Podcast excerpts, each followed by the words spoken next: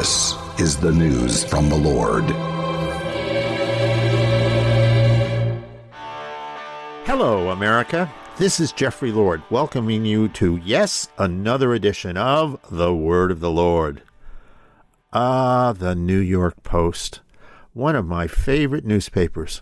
Who would not love a New York tabloid who featured a long ago murder in New York with the headline, quote, Headless Body in Topless Bar, unquote. Not to mention a current headline about the utterly nuts decision to vaccinate congressional staff members before seniors and first responders. The front page headline reading, Grand Theft, as in stealing the vaccine from grannies around America and giving it to the self important poobahs who staff Pelosiville. But there's another headline and story in the Post that I want to discuss, and I'll be right back to do just that. But first, by now you've all heard me talk about my pillow and how it's literally changed my life. I met Mike Lindell. He fit me for my very own My Pillow, and I haven't stopped raving about them since. They won't go flat. You can wash and dry them as many times as you want, and they maintain their shape. Made in the USA as well. If you don't have a My Pillow or know someone who doesn't, now is the time because for a limited time Mike is offering his premium My Pillows, yes, the one that started it all, for his lowest price ever. You can get a queen size premium My Pillow regularly $69.98 for only $29.98. That's a $40 savings. Kings are only $5 more. $29.98 for a queen size premium My Pillow.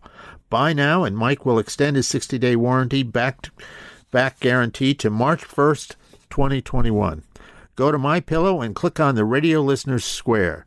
There you'll find not only this amazing offer, but also deep discounts on all My Pillow products, including the Giza Dream bed sheets, the My Pillow mattress topper, and My Pillow towel sets. Or call 800-606-1043 and use promo code Jeff. Now, to the New York Post. Alas, my favorite newspaper has caved. Over the holidays, the New York Post headlined this next to a front page picture of President Trump. The Post says, Mr. President, in capital letters, stop the insanity. You lost the election. Here's how to save your legacy. Unquote. Inside the, ed- the paper, the editorial headline, quote, the Post says, Give it up, Mr. President, for your sake and the nation's. Among other things, the Post said this bold print uh, in my voice for emphasis. Mr. President, it's time to end this dark charade. We're one week away from an enormously important moment for the next four years of our country. On January 5th, two runoff races in Georgia will determine which party will control the Senate, whether Joe Biden will have a rubber stamp or a much needed check on his agenda. Unfortunately, you're obsessed with the next day, January 6th, when Congress will, in a pro forma action, certify the Electoral College. You have tweeted that as long as Republicans have, quote, courage, unquote, they can overturn the results and can give you four more years in office. Now I shift to my bold print supplied. In other words, you're cheering for an undemocratic coup. Unquote. Wait a minute. Stop right there. Full stop. Say what?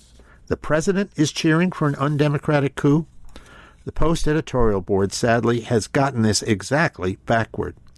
The bold attempt by big media, big tech, and the Democrats to steal a presidential election is exactly an undemocratic coup, and the president should be cheered on for his refusal to roll over and allow massive damage to the integrity of the American election system. Literally hours after that Post headline and editorial hit the internet streets, there was this headline from the Washington Examiner quote, Pennsylvania Republicans find alarming discrepancy, twice the margin of Biden's victory. The Examiner's story begins, quote, Republican lawmakers in Pennsylvania say a quote alarming discrepancy unquote in the presidential vote count is two times larger than the margin of President-elect Joe Biden's victory in the state. Their analysis, released on Monday by State Representative Frank Ryan and more than a dozen colleagues, found different vote counts when comparing Election Day data from counties and the statewide Uniform Registry of Electors, or SURE as it's called, the system used by Pennsylvania's Secretary of State Kathy Boockvar. They also raised suspicions about there being tens of thousands fewer votes in the presidential race than overall ballots. Unquote. You got that? There is a serious discrepancy, an alarming discrepancy, they said, in Pennsylvania, that is, quote, two times larger than the margin of President elect Joe Biden's victory in the state, unquote. Hmm, imagine that. What happens on January 6th is of supreme importance. Congress will be meeting in the traditional quadrennial session to ratify the results of the Electoral College. And as matters stand at this moment, as that story out of my own Pennsylvania confirms, there is no question that various states have certified election results that have been quote unquote won by the combined use of illegal votes and plain old fashioned ballot fraud or even sheer counting incompetence. It is nothing less than stunning that television cameras showed election observers being deliberately kept away from the counting stations in places like Philadelphia, standing six feet away, forced to stand six feet away, behind bicycle racks, utterly unable to observe anything in the counting process. So let's focus just on my home state of Pennsylvania, and specifically for the moment, Philadelphia. Perhaps the New York Post has forgotten this story from May of this year, as reported by Up the New York Post. The headline Ex Philly election official pleads guilty to stuffing ballot box for Democrats. The Post reported, quote, a former Philadelphia election official has pleaded guilty to taking thousands of dollars in bribes get that, thousands of dollars in bribes to stuff the ballot boxes for Democrats in local races between 2014 and 2016. Domenick J. DeMuro, 73, a former judge of elections in South Philadelphia, pleaded guilty to conspiracy to deprive Philadelphia voters of their civil rights when he padded the votes for the elected positions, U.S. Attorney William M. McSwain announced Thursday. DeMuro, quote, this is Mr. Uh, McSwain speaking. DeMuro fraudulently stuffed the ballot box by literally standing in a voting booth and voting over and over and over as fast as he could while he thought the coast was clear. Unquote. Now, notice in that story that the Post reports the election judge was bribed to the tune of thousands of dollars. Well, here's a question Who did the bribing, you might ask? Ah, that question was answered in July of 2020. Here's the headline straight from the news release of the U.S. Attorney for the Eastern District of Pennsylvania, Mr. McSwain.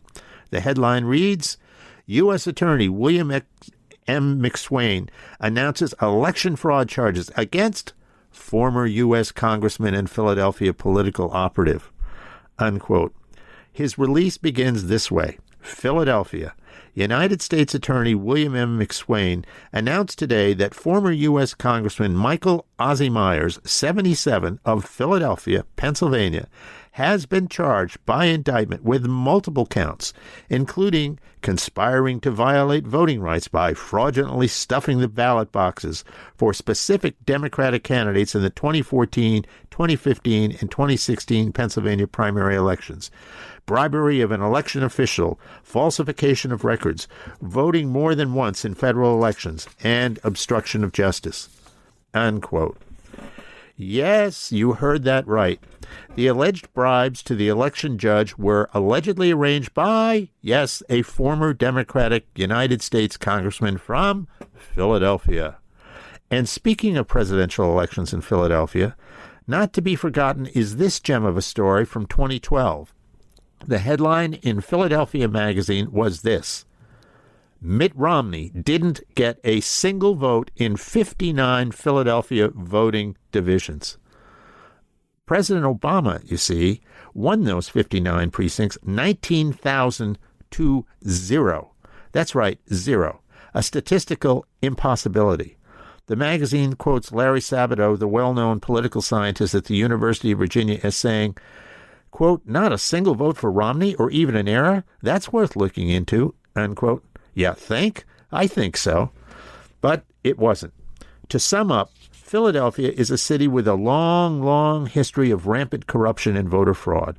One city official or Democratic politician after another has been convicted over the years of everything from accepting or paying bribes to using campaign funds to pay off personal loans, taking money from charity funds, racketeering, and oh, so much more, as once detailed in Philadelphia Magazine. And now the New York Post wants the president to simply capitulate, to just move on and let Congress ratify what the president and millions of Americans believe was an election stolen by outright and blatant voter fraud. It is precisely for the sake of the country that the president should continue his challenge. And thankfully, according to news reports, Republican Senators Josh Hawley of Missouri and Ted Cruz of Texas are leading two separate efforts to, as the saying has become, stop the steal. Said Senator Hawley, quote, I cannot vote to certify the Electoral College results on January 6 without raising the fact that some states, particularly Pennsylvania, failed to follow their own state election laws. Hawley said in a statement announcing his decision and I cannot vote to certify without pointing out the unprecedented effort of mega corporations, including Facebook and Twitter, to interfere in this election in support of Joe Biden. Unquote. And Senator Cruz has lined up nearly a dozen Republican senators, and actually I now think it is a dozen, to object to the certification of a Biden victory. Said Senator Cruz, voter fraud has posed a persistent challenge in our elections, although its breadth and scope are disputed. By any measure, the allegations of fraud and irregularities in the 2020 election exceed any in our lifetimes. Unquote. Importantly, not only are Senator Cruz and his colleagues objecting, they also said this quote, Congress should immediately appoint an electoral commission with full investigator- investigatory and fact finding authority to conduct an emergency 10 day audit of the election returns in the dis- disputed states. Once completed, individual states would evaluate the commission's findings and could, and could convene a special legislative session to certify a change in their vote if needed. Unquote. And on the Saturday after New Year's, the Epoch Times reported that there was a Zoom meeting. Don't you love Zoom meetings? We've all gotten to love Zoom meetings. This one featuring Trump lawyer Rudy Giuliani and Trump White House aide Peter Navarro, that included hundreds of legislators across Arizona, Georgia, Michigan, Nevada, Pennsylvania, and Wisconsin. Mr. Navarro said, quote, These legislators, they're hot. They're angry. They want action. We gave them the receipts. We explained exactly how the Democrat Party, as a matter of strategy, stole this election from Donald J. Trump. Unquote. Phill Kline, who heads the Thomas More Foundation's Amistad Project and is the guy who hosted the call on behalf of the group, said this in a statement. Quote, this information should serve as an important resource for state legislatures slaters as they make calls for state legislatures to meet to investigate the election and consider decertifying their state election results. Unquote. Exactly right. The last cannot and must not be heard of this 2020 election until it is thoroughly investigated. The integrity of the American election system is at stake. So, pay no attention to that post editorial, Mr. President. Stay the course. Stay the course. This is Jeffrey Lord, and that's the word of this Lord. Feel free to visit my website, thejeffreylord.com. The new year is upon us, and I can promise you, I and others will be busy covering the doings of China Joe Biden and the rest of the far left circus, telling you the news the liberal media and big tech will not want you to hear. So until the next time we're together, Happy New Year! and may God bless America.